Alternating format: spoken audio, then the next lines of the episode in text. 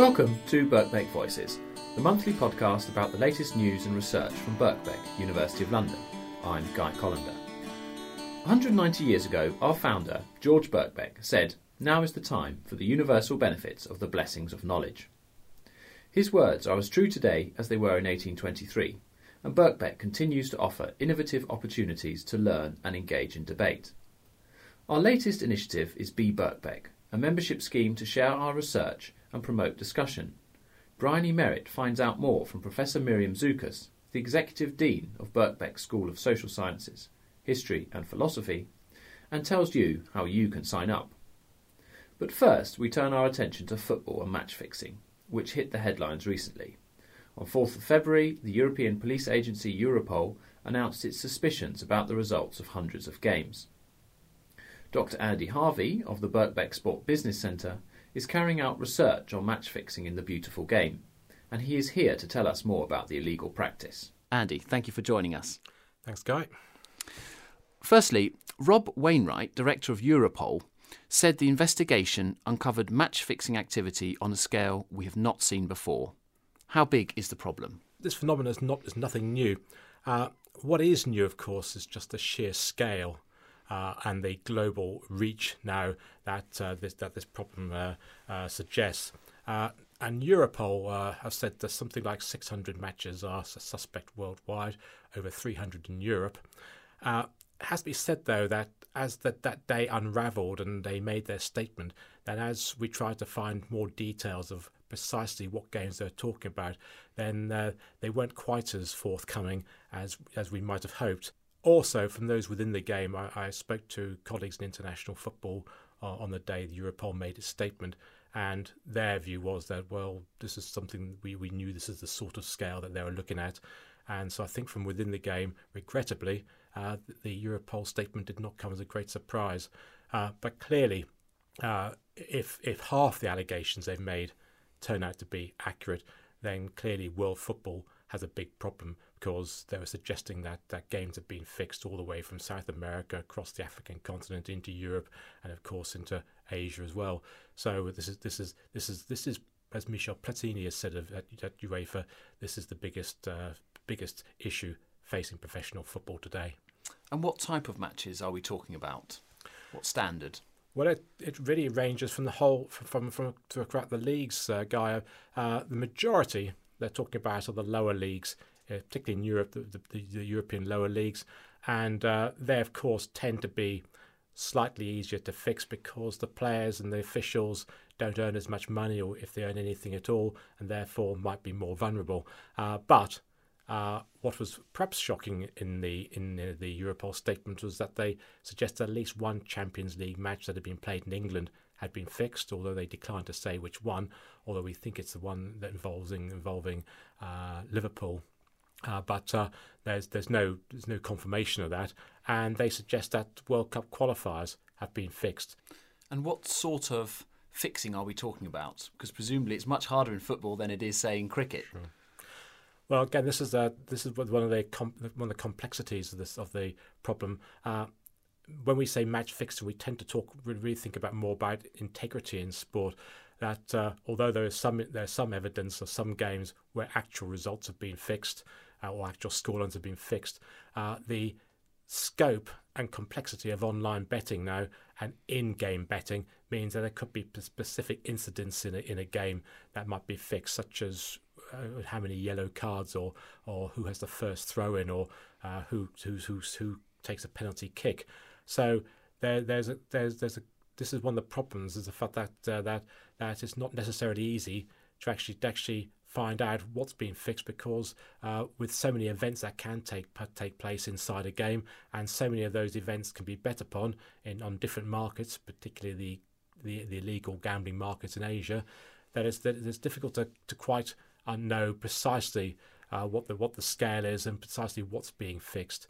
But let's be clear that there's there there is evidence that there is there are there are some games where Europol is saying actual results have been fixed, and at quite a senior level. And what are the main causes of match fixing? Again, I think these are very, these are, there are multiple causes depending really on what you're talking about.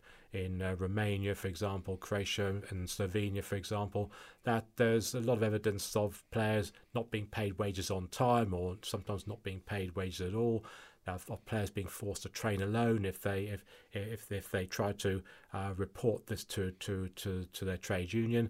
Uh, so there's there's evidence of, of, of low wages, intimidation and bullying. And it's these are the, these are sorts of conditions which might lead a, pl a player or a number of players to be able to get, become involved in match fixing. Of course, the one thing is you suggested that it's, it's not really possible for a single player to to influence the result of a match, although uh, potentially a goalkeeper can, and that was of course the case with the the Bruce the alleged Bruce Grobelaar incident. Uh, so but so multiple causes, uh, the involvement of now international criminal gangs, suggested that uh, these emanate from Singapore or, and, and the Far East, where they were involved in match fixing their own leagues for many, many years. But uh, they turned their attentions to the European leagues because of the greater amount of money that's bet on the, on the markets and the sheer scale of the leagues. Uh, uh, local criminal gangs who might infiltrate clubs. Uh, part of the problem with this is that sometimes some of the clubs directors and owners are actually part and parcel of criminal gangs themselves. Uh, vulnerability of players who may not have been paid wages, or um, may, may have had their wages per, per paid late, uh, and uh, perhaps a culture of uh, within within within football of uh, being somewhat outside normal legal regulation. Football's always wanted to regulate itself. Even now, FIFA and UEFA would prefer this this this malpractice to be something football uh, dealt with itself. I don't think they're going to have that chance, because uh, the the history of self-regulation has not been particularly uh, fantastic. Uh, so so, and this is one of the problems. I think that the, the causes are complex, and therefore the solutions need to be sophisticated. And you're addressing some of these challenges in your new project about match fixing called Don't Fix It.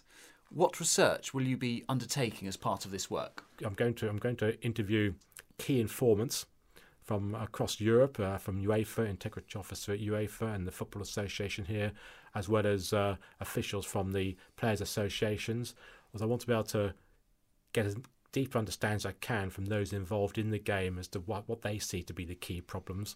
But I think the most unique part of this research, and it's something I don't think any other researchers have been able to do so far, including Declan Hill, who's who's been at the forefront of this, is to do some is to do some case studies with actual players who have been, either been approached or been involved in match fixing. Uh, and I'm hoping that that through this this this process of developing case studies, we'll be able to get uh, a much more detailed look at the actual processes. Who's involved? What's said? How is it said? What are the motivations? What are the what are what are the what what are the uh, uh, psychos, the, the social conditions, uh, employment conditions? What are the personal uh, you know, conditions that that lead someone to say, okay, I will do that? Because my my starting point is that no one starts to play football professionally with a view to match fix. So there has to be a, a process that that's gone through, that then leads to that, that, that, that, that result. So that's really what I'm going to be trying to do. And that will be across eight countries in Europe. So what are the countries that you'll be looking at as part of the investigation? OK, the countries there, we're, we're, we're going to be looking at that uh, U K, England and Scotland. Well, we don't think there's been a big problem of match fixing in this country, but there have been, there have been small examples. Uh, Italy are in, in part of the project, and we hope the Italian partners will be able to shed some significant light on match fixing, because they're they're coming out, if you like, of their match fixing scandal of the of the mid no, mid two thousands, uh, and they're, and they're doing some quite interesting work to try to put that behind them.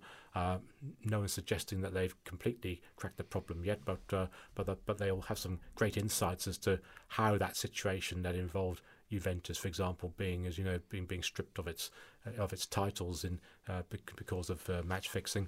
Uh, we'll also be looking in, at some of the Eastern European countries, and uh, particularly Slovenia, where there's a very good, uh, very good uh, players' association there, and uh, Dejan, the, the the the general secretary of that union, has got some fantastic contacts in throughout the rest of Eastern Europe, and so he'll be leading on uh, obtaining case studies from that part of the world. And we'll also be looking at Finland and Norway, which you wouldn't think that they'd be involved in match fixing, but there have been match fixing scandals there involving uh, Singapore uh, criminals. Uh, so and and they're also uh, looking at some some innovative ways which they can help players to resist becoming involved. And the research aims to address match fixing by leading to education programmes and uh, practical solutions. What recommendations can we expect to see as a result? So I think we need to develop a code of conduct, and uh, code of, and this is being developed between FIFPro and UEFA. And I think this code of conduct has to has to then be the starting point of an education programme uh, which every player becomes aware of. And I think also we have to be able to provide a safe means by which players can report suspicions. The existing hotlines simply don't work. Nobody uses them because nobody trusts them, that they're, that they're anonymous. Similarly, uh, the evidence is that, that players who have blown the whistle in the past are often then victimised themselves. You know, they, because there's so many people involved, particularly maybe officials of their club, that uh, that blowing the whistle has in fact led to led to players, rather than being lauded as heroes, but as being being being but being cast out and uh, un, not regarded as trustworthy. So we have to find some some ways by which we can give players and officials, and indeed anyone else, uh, that the tools by which they feel that they have they they feel able to be able to Uh, make make public, or at least to, at least to make clear to their associations any concerns they've got, and the fact that they'll they'll feel confident that this will be treated confidentially and that they will not suffer as a result. And the research has high-profile backers. You've already mentioned FIFPro, UEFA, and the European Commission that's funding the research.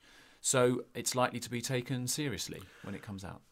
Certainly hope so. That you know they, that this is one of the f f few times that UEFA, the governing body of Europe, uh, and FIFPro, the, uh, the the World Footballers Union, uh, are working very closely together. I think both parties see it as being a fundamental threat to the integrity of the game. Uh, I think that uh, from the FIFPro side, it, there's a there's a there's a strong desire to make sure that players aren't seen as scapegoats, as as as uh, but but uh, as part and parcel of, yes, the problem, but alongside a whole lot of other actors and a whole lot of other problems. Uh, The fact that uh, that UEFA have appointed an integrity officer to be part of the uh, you know the of the of the, the project team, I think, is good news, uh, and I think the fact that the European Commission uh, has funded it uh, suggests to me that that the results of the research, uh, the education programs that are that are piloted uh, through this particular project, uh, should be can then be developed and rolled out in the future across the football family in Europe. Doctor Andy Harvey, thank you for sharing your insights and good luck with your research. Thanks, Guy.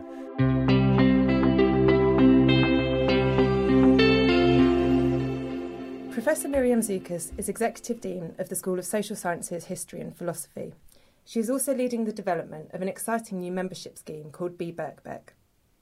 Professor Zukas, what was the motivation for the development of the new Be Birkbeck me membership scheme? Well, the deans of the five schools in the college were away overnight for a two-day development programme, and we were thinking very hard about our students and our potential students, and we realised as we were thinking that there were lots and lots of people who were really interested in what Birkbeck was up to, really interested in our academics and um, the product of our academic research and teaching, but who didn't want to study for a qualification. And when we thought about it, we thought it would be fantastic to invent a new membership scheme. So we tried to think quite hard about what that membership scheme might entail. Um, and we took it to the college a, a, a month later to say we think that this is a good idea.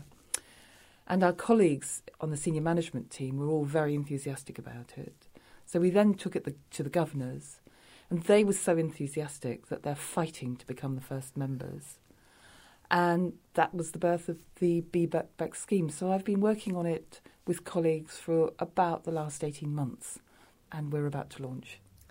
And what will membership of Be Birkbeck include? People will be able to sign up for three levels of membership, uh, gold, silver and bronze.